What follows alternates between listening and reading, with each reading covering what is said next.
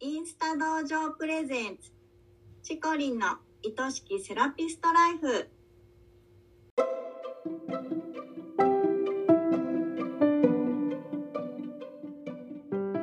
セラピストの皆様こんにちは。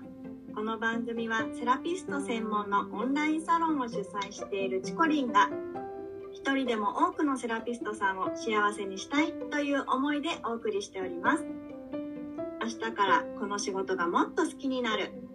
そんなコンセプトのもと毎週水曜日のお昼12時に配信しています。聞き手は私インスタ同情生のゆりりんです。今週もよろしくお願いします。はい、よろしくお願いします。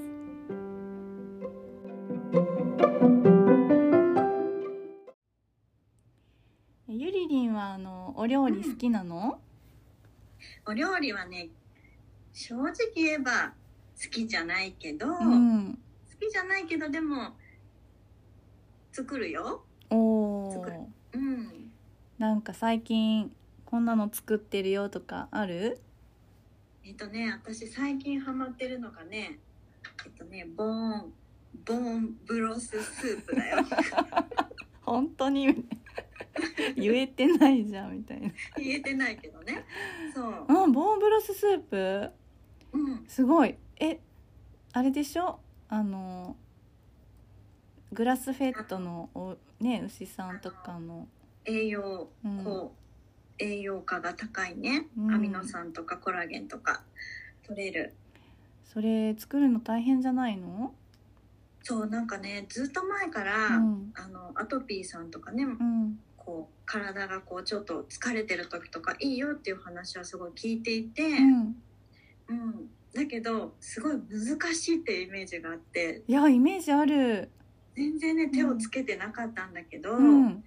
もう最近本当にねあの柄をうん。スーパーに売ってる柄をうん。買ってきて、うん。もうそれをお鍋に入れて、うん。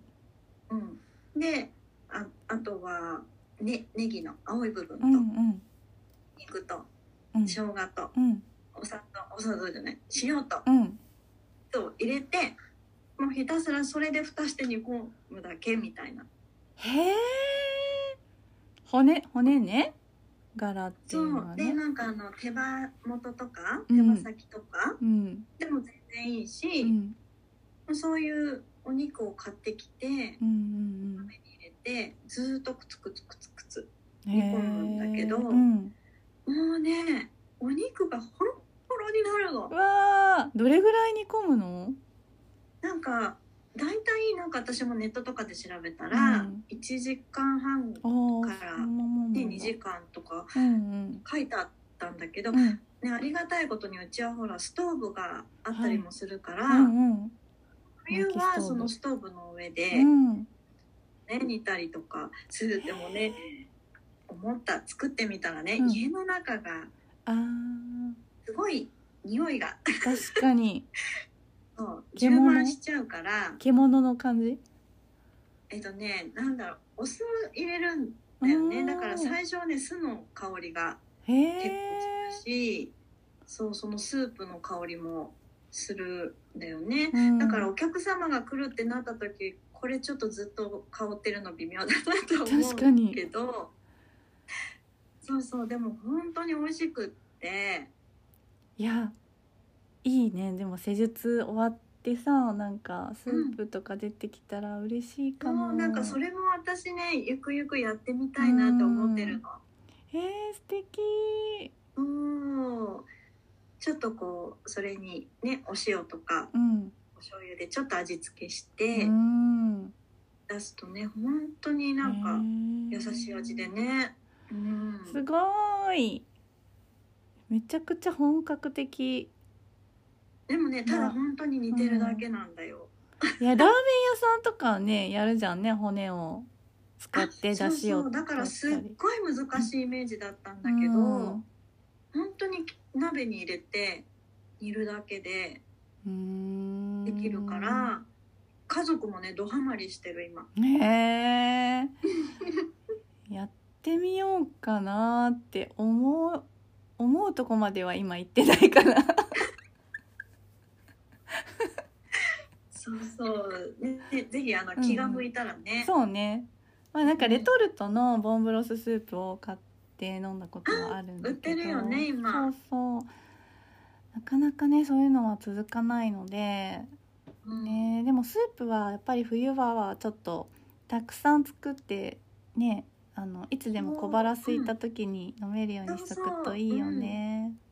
うん。うん。ねなんかそんな感じで作ってみたりしてるけど、なかなかねおすごい成功したって時がなくて。あ本当はなんか固まったらプルンプルンになるぐらいコラーゲンをしっかり出せるのがベストらしいんだけー。どなかなかそうならない。そうなんだ冷蔵庫に入れてたらなるんじゃない？きっと。もうだけどねならない。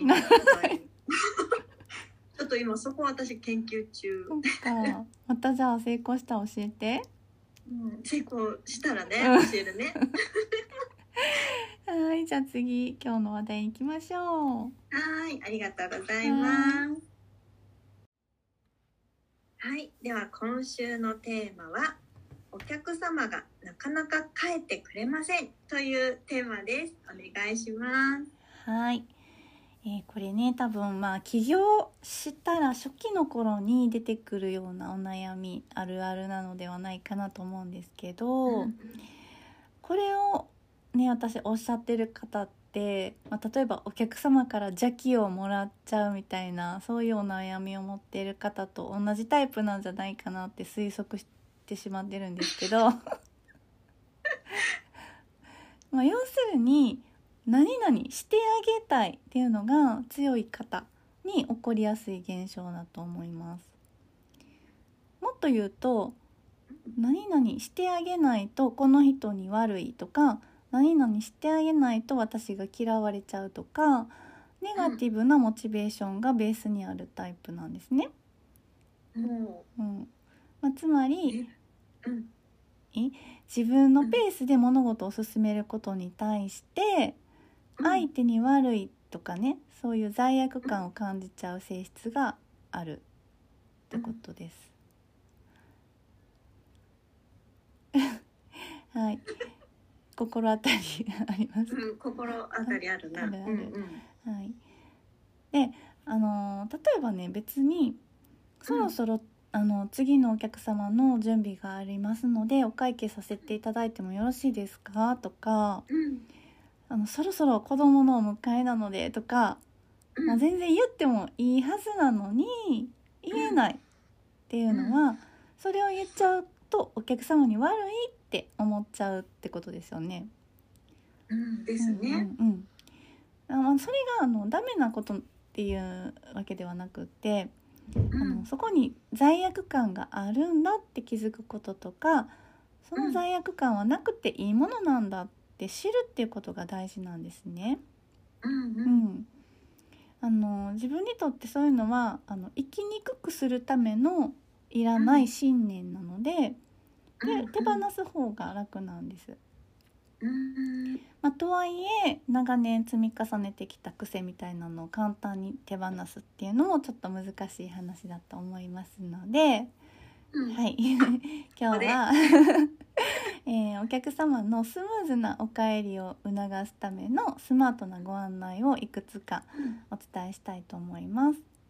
はい。はい。えー、なんだろう？うん、まずねあの施術前とか最初のカウンセリングの時にお客様のご予定を確認します。はい本日は14時頃に終わりますがお急ぎではありませんか？とか、はい。うん、まあこれはどなたにも聞かれるといいと思います。うんでお客様が「今日はこの後何もないので大丈夫です」とかおっしゃる時は「あありがとうございます」って次のお客様が15時からなので14時半ぐらいまではごゆっくりくつろいでくださいねとかそういうふうにお伝えしておくのが、まあ、一番スマートかもしれませんよね。でもしそういう前置きをすることをまあ忘れていた日とかねう。うんん、あのそのまま施術が終わってしまった場合っていうのはやっぱりお会計とか次のご予約の確認とかその日のその後のご予定とかっていうのを切り出すことでそろそろ帰らんとあかんねんなって感じていただけることが多いです。でお客様がもしあの楽しくお話をされている場合はちょっと話のね流れを見ながらいつも田中様のお話ってすごく楽しいからあっという間に時間が過ぎてしまいますとか言って。で思い出したかのように「あ次回のご予約ってお伺いしても大丈夫ですか?」とか、まあ、切り出すといいと思いますしうん「あそうですか。なるほど。確かに」とか言いながらあの、ちょっと立ち上がってねお会計とか予約台帳の準備を始めるのも全然いいと思います。うん。あともしあのお化粧品のサンプルとかそういうのを渡してあげるものがあるんだったらお客様とお話ししながら目の前で可愛くラッピングしてあげたりすると、ね、お客様のあの気分を損なうことなくちょっと会話を切り替えるっていうこともできますよね。あですね。うん、ただお客様がここでお悩みを話してたりとか深刻な場合はやっぱりなかなか切り上げられないと思います。うん。うん。まあ、ああのそういったことを、まあ、避けるっていうのが狙いであるならば、まあ、なるべくあの自分が明るい雰囲気でいるように努めるっていうのはあの一つの方法かなとは思うんですけれどもうんあのやっぱりその心を開いてあ自分の悩みとかそういったことをお話ししてくださってる時にやっぱりねあの流れを止めてしまうですとかやっぱり中途半端に会話を切り上げてしまうっていうのは、まあとてもやっぱりがっかりされることではないかなと思うので、まあ、うん。そういう時はねもう潔く諦めてもう最後まで聞くっていう覚悟を決めた方がいいなと思います。うん。うん、次に時間が迫ってる状況だったとしたら、うん、どうしたらいいんですかね？そうですね。あのそこはね、やっぱりあの施術が終わってからお客様がその帰られるまでの間に何分、例えばまああの施術が終わりました。でお着替えにご案内しました。そこから30分はいてもらっても大丈夫だけれども。その30分を超えてしまうと次のお客様に差し障るのでここはちゃんと30分で切り上げないといけないなっていうのはもう自分の中でちょっとビシッとうんうん決めないとダメなんですよ。ううんん、なのでその時はやっぱりその流れを作る30分の中での流れっていうのはこっちが作っていかないと、うん。うん、やっぱりお客様の、あのー雰囲気に流されるっていうことをしてしまうとやっぱり次のお客様に差し支えてしまうと、うん。それはそれでね信頼を失ってしまうことにもなりかねないのでううんん。あのーなるべく時間がない時はやっぱりそういう深刻なお話にならないように持っていってあげるっていうのがうん。こう逆に親切なのかなとも思います。うんうん。うん、そうですよね。中途半端で切られちゃったらね。そうですよね。余計に相談しなきゃよかったってなっちゃいますもんね。そう。だから時間がない時にあのお悩みを聞き出すっていうのはやめてあげてほしいです。逆に親切にね。そう、う。ん。なのであのもし本当にあのは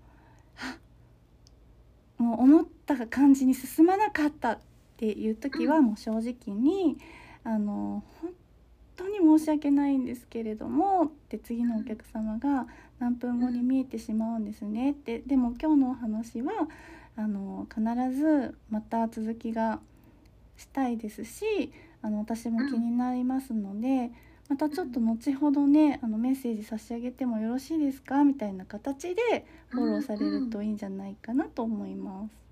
うーん。うん、そうするとそうですね、うん。ちょっとこうあそっか気にかけてくれてるんだっていうのは伝わりますよね。そうですね。やっぱりあ自分もちょっとあのタイミング悪く喋りすぎたかなうんうん。みたいな感じに思われると思います。うん。はい、あとはあの自然にやっぱりお帰りを促す言葉っていうのを自分の中にストックをしておくうん。まとめの言葉みたいなのをいくつうかん。あるといいなと思います。で例えうばん。あのこの後の予定とかを聞いてあげる、うん。うん、この後もうお帰りになるだけですか？とかあのすごくお洋服が可愛い時は今日はお出かけなんですか？とか、ううん。ん、ちょっと次のことに思いを馳せるっていうとお客様も切り替えられる場合がありますし。あとは「今日は久しぶりに来てくださって本当嬉しかったです」とか、うん。うん、あの今日のご体調を見見てあのねちょっとセルフケアおすすめのセルフケアがあるので後ほど LINE させていただきますねとか。うん。うん今日はね血行が良くなっておりますので水分たっぷりとって早めにお休みくださいねとか、まあうん。そういったまとめの言葉っていうのをいくつかご用意し,、しておくと大丈夫かなって思います。うん。うん、どうでしょうか？うん。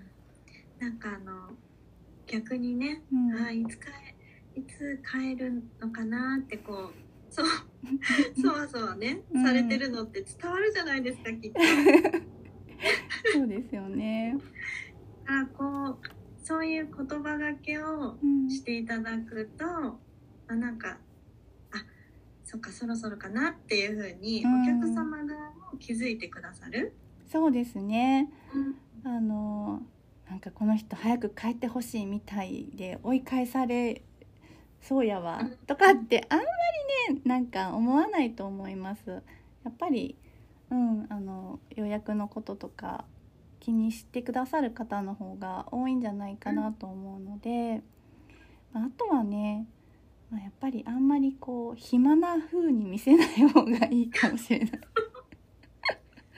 セラピスト側のこういろいろなうん。立ち振る舞いだとか、そうですねやっぱりこう時間きちっきちっとしねあの仕上げてる人に対してはやっぱりお客様もそういうスタンスで来てくださるんですけどやっぱりあの全部がこうなあなあになってしまうような方のところではお客様も、あのだらっと過ごしてもいいのかなっていう風に取られてしまう可能性もありますよね。うん、そうですね、うん。はい。そこもセラピスト側が気をつけるところですね。そうですねやっぱり自分の振る舞いがその現象を作り出してるっていうことも知っておかれるといいと思います。はい、ありがとうございました。はい、ありがとうございました。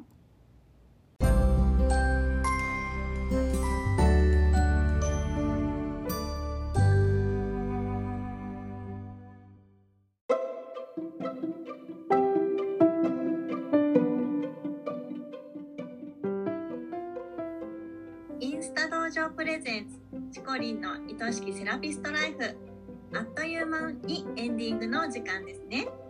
今回もたくさんのセラピストさんに聞いてもらいたいです。この番組を聞いてチコリンやインスタ道場に興味を持った方はぜひチコリンのインスタをフォローして投稿をチェックしてくださいね。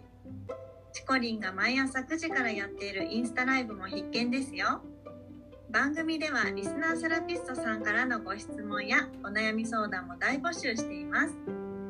100名以上のセラピストが所属するインスタ道場主催のチコリンが時に寄り添い時に辛口で解決のヒントをお伝えします。番組の公式 LINE を登録しそちらから送ってくださいね。インスタの DM からでももちろん大歓迎です。それではチコリンの愛しきセラピストライフ本日はここまでです。また来週お会いしましょう。